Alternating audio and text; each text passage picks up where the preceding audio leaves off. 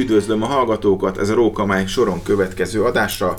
Mai vendégem Györgyevics Tamás, Széchenyi kutató, most már több egyére van nálunk, örülök. A Kösz, köszönöm szépen a meghívást. Örülök, hogy eljöttél hozzánk, így akartam befejezni. Ö, mai témánk mi más lehetne, mint, mint Széchenyi Zsigmond, hiszen 125 éve született, és szerkesztőségünk ebből kifolyólag a, a következő esztendőt a emlékévként jelöli meg, tehát muszáj őriznünk a hagyományokat. Mi a véleményed, miért válthatott Széchenyi generációk számára példaképé? Hogy, hogy sikerült ezt neki elérnie? hihetetlen tehetséges ember volt, de azt gondolom, hogy azért válhatott példaképé, mert írt. A könyvei által vált példaképé. Olyan vadászati gyűjtemény, ami neki volt, ha nem is sok, de mégiscsak relatív több volt. Nálunk szerencsésebb országokban meg is maradtak ezek a gyűjtemények, de például Gutensteinbe is, ahova Széchenyi rokonok, rokonság kötötte, ugye nagymamája az odavalósi volt, de hiába egy nagy gyűjtemény, ha nem írják meg. Magyarországon is több volt, elpusztult sajnos, de a megmaradt gyűjtemények is Csehországban is tényleg több van, sem elegek ahhoz, hogy, hogy ilyen maradandó példakép legyen Széchenyi Zsigmond. Többek között a, a, az író egyik fontos jellemzője volt, hogy Széchenyi folyamatosan és, és nem egyszerű vadásztörténeteket írt. Gondoljunk vissza, hogy kik írtak annak idején, Nadler, Mádespa, Kittenberger, mindenki írt, írtak három, jó esetben négy könyvet, Széchenyi 11-et. Volt olyan év, amikor 1935 táján, amikor a hirdetésekbe a vadászkönyvek között, nem tudom én, hat vadászkönyvet hirdettek, abból négy Széchenyi volt. Azért ez már akkor is népszerű volt. De hogy végül is a mai generációnak is miért lehet példaképe? Azért, mert úgy tudta megírni azt a korszakot, ahogy úgy gondolom senki más. Szeretnénk mi Széchenyi Zsigmondok lenni, mert úgy azt a családi hátteret is, azt a, a rengeteg vadászati módot, amit ő ismert, ezeket olyan színesen és olyan profi tudással tudta megírni, amit én szerintem azóta senki se tud így. Tehát nyugodtan mondhatjuk, hogy az akkori ö, felületeket kihasználva írta meg azokat az élményeket, és ezért volt gyakorlatilag egy befutott, elismert író, illetve vadászember. Pontosan, mellette. tehát az a, az a szerencsés korszak volt ez a, egyébként a vadászat történetében, amikor ez a már és még határán, ugye, amikor már nagyon jó vadászpuskák voltak, de még lehetett Afrikába szabadon vadászni, még nem kötött tették olyan törvények, de már azért el lehetett jutni olyan részekre, ahol, tehát járt az Uganda vasút például, vagy ilyesmi, hogy olyan részekre lehetett eljutni, ahova régebben nehezebben, és Széchenyi ezt a határterületet is kihasználta, nem beszélve a, a magyarországi apró vagy bőségről, és hát mindent fantasztikusan tudott leírni. Mit gondolsz, mi a titok? Tehát ugye a 30 az előző ö, évszázad 30-as éveibe termelte, mondjuk így nagyon rossz szóval ezeket a könyveket. Miért maradt ez meg? Hogy, tehát miért élvezetes most is elolvasni, sokszor sokat gyára a könyveit? Hát egyrészt a bennük lévő ö, tudás, ö, másrészt pedig ö, itt három szó ö, az, ami ö, úgy gondolom, hogy nagyon jellemző erre. Egyrészt a szakértelem, másrészt a humor, és harmadrészt pedig az önirónia, ami ami, amitől ezek a könyvek mások, meg sokkal szellemesebbek és, és jobban olvashatóak, mint akár. Széchenyi igazi író volt, tehát nagyon fölkészült író volt. Én, nekem volt szerencsém látni azokat a jegyzeteit, amikbe szavaknak a szinonimáit írja össze bizonyos szituációra, utána jár a, a erdély iszalagosba a, a növények nevének, szóval tudatos író volt, kevés ilyen van a vadászirodalomban. Mit gondolsz, jót tett neki az a kvázi számüzetés, hogy nem tudott vadászni, és ezen idő alatt írta meg az, ahogy elkezdődött, és illetve az ünnepnapokat? Tehát jót tett a két könyvnek ez, hogy merítkeznie kellett az emlékeiből? Úgy gondolom, hogy igen, bár ő maga ugye azt írja, hogy, hogy már mindig biztatták, hogy a hazai vadászatokról írjál, és utoljára hagyta, de, de olyan, mint egy érett gyümölcs, tehát, hogy itt szépen beért az, hogy ez a mai napig is a legsikeresebb két vadászkönyv, ami a magyar vadászirodalomban fölelhető. Ugye idén a, a 60. múzeumban megújult a Széchenyi tárlat. Miért fontos ez a változás? Több szempontból érdekes ez a történet, ezt a kényszer szülte, amikor tavaly tehát 2021. szeptember 5-én Manginéni meghalt, akkor valamit kellene kezde, kezdeni kellett a hagyatékkal.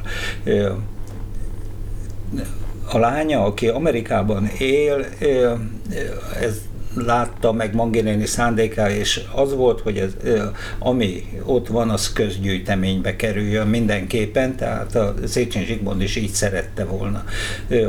Ugye a könyvtár az már Manginéni életébe Széchenyi Zsigmond halála után már a Természettudományi Múzeumba került, de most a lakásban mindenféle ö, ö, tárgy volt, ami, ami személyesen kötődött Széchenyi Zsigmondhoz. Amikor a lánya hazajött, akkor ö, ö, látta ezt a tehát tömeget, és megpróbálta elhelyezni. Nekem szerencsém volt, mert régóta ismerem, és együtt próbáltuk, próbáltunk helyet találni a, a hagyatéknak, több próbálkozásunk is volt. Az első és logikus, az Keszthely lett volna azért, mert ott ismerkedtek meg Anginénivel egyrészt, ott van egy vadászati múzeum, és akár kerülhetett volna oda a, a, a hagyaték, legalábbis ez a tárgyi része nem ö, álltak jól akkor ott kezd helyen a csillagok, ö, ö, pár év múlva szabadult volna föl egy olyan épület a mostani vadászati múzeum háta mögött, ami, ö, ami nem is lett volna egészen megfelelő és bizonytalan ö, ideig lehetett volna ezt működtetni.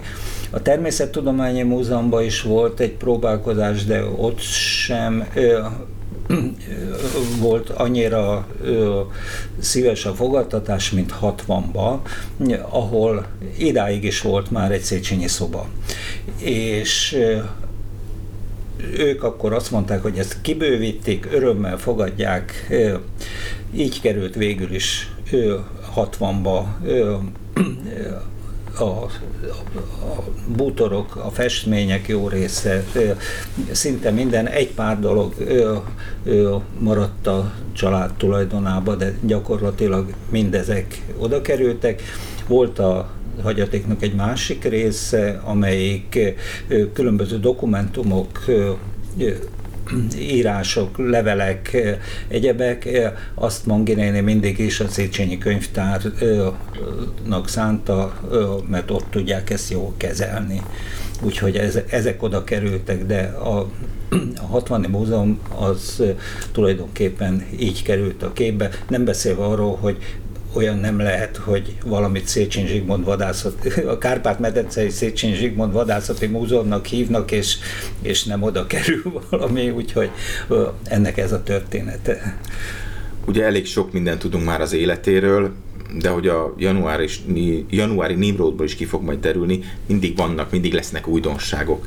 Meddig lehet még ezt a munkát fokozni? Nagyon sokáig az én számomra is meglepő, egyrészt még feldolgozatlan anyagok is vannak nálam, amik nem kerültek bele a könyvembe, de csak egy egy pár példát hadd mondjak ezek közül. A, még annak idején Manginéni engedélyével meg együtt keresve találtunk különböző dokumentumokat.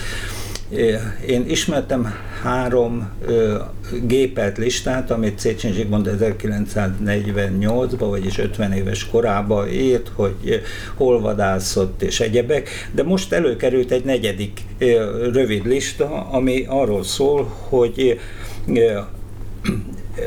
hányszor lőtt apróvatból ennyit, annyit, amannyit.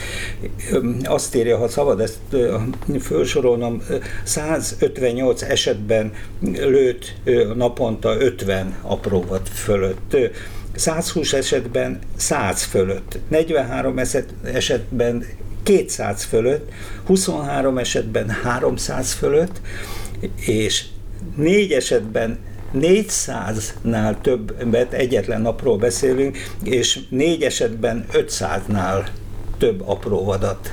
Elképesztő számok. A, a, maga a, a, szám, a számok is elképesztők, de az is, hogy ez nem régen került először a kezembe. Vagy egy melszobor, amelyik most, én azt gondoltam, minden Széchenyi emlékhelyet és, és plakettet és szobrot mindent ismerek, most 60-ban láttam először, hogy egy Túri Kovács Tibor nevű ő, ő, keszthelyi szobrász is csinált egy Széchenyi Zsigmond szobrot, ami most oda került. Hát nekem újdonság volt. Aztán egy másik, a mezőgazdasági múzeumban most ö, osztották ki a Széchenyi Zsigmond emlékérmeket. És ö, egyszer csak a, a múzeum igazgatója Estök, Estók János elővett egy fehér kesztyűt, és avval óvatosan kinyitott egy Széchenyi Zsigmond kézírásával írt följegyzést, amit majd megbeszéltem vele, hogy, hogy szabad lesz majd ezt közelebbről is megnéznem. Nem tudtam, hogy tudtam, hogy Széchenyi Zsigmond ott is dolgozott a mezőgazdasági múzeumban, de azt nem tudtam, hogy ott iratok maradtak amik még egy másik levélből kiderült, hogy Széchenyi Zsigmondnak a trópusi kalapja hogyan került ajándékozásra, és van ennek egy története is, de csak röviden mondom, hogy Széchenyi Zsigmondtól Dobbi Sándorhoz került, onnan Fekete Gyulához, onnan Hagymási Lászlóhoz, aki idén márciusban meghalt, most hol a kalap. Vagy Márkus Mária nevű hölgytől, aki az Istenhegyi út villának a, a kertészlakának a helyén épült házban lakik most is, és az apja Széchenyi Zsigmondnak az inasa volt. Nála jártam, mutatott Széchenyi Zsigmond vadász mellényét, egy zöld posztó vadászmellényt, és egy ruhakefét, amiben az SZ monogram és fölötte a kilencágú korona van. Pálfi Pál kézírásos levele, amit Manginéninek írt, és, és Széchenyi Zsigmond halála kapcsán kondolál neki két oldal gyönyörű magyarsággal és szép kézírással. Nem egészen közvetlenül, de Jankovics Ferenc, aki egy fura levelet írt Széchenyi Zsigmondnak, de miután ő is Sárpentelén fel, és Széchenyi Viktor, a Zsigmond édesapja segítette őt annak idején, protekcióval, hogy a Magyar Dal című periodikának lehessen ő a, a szerkesztője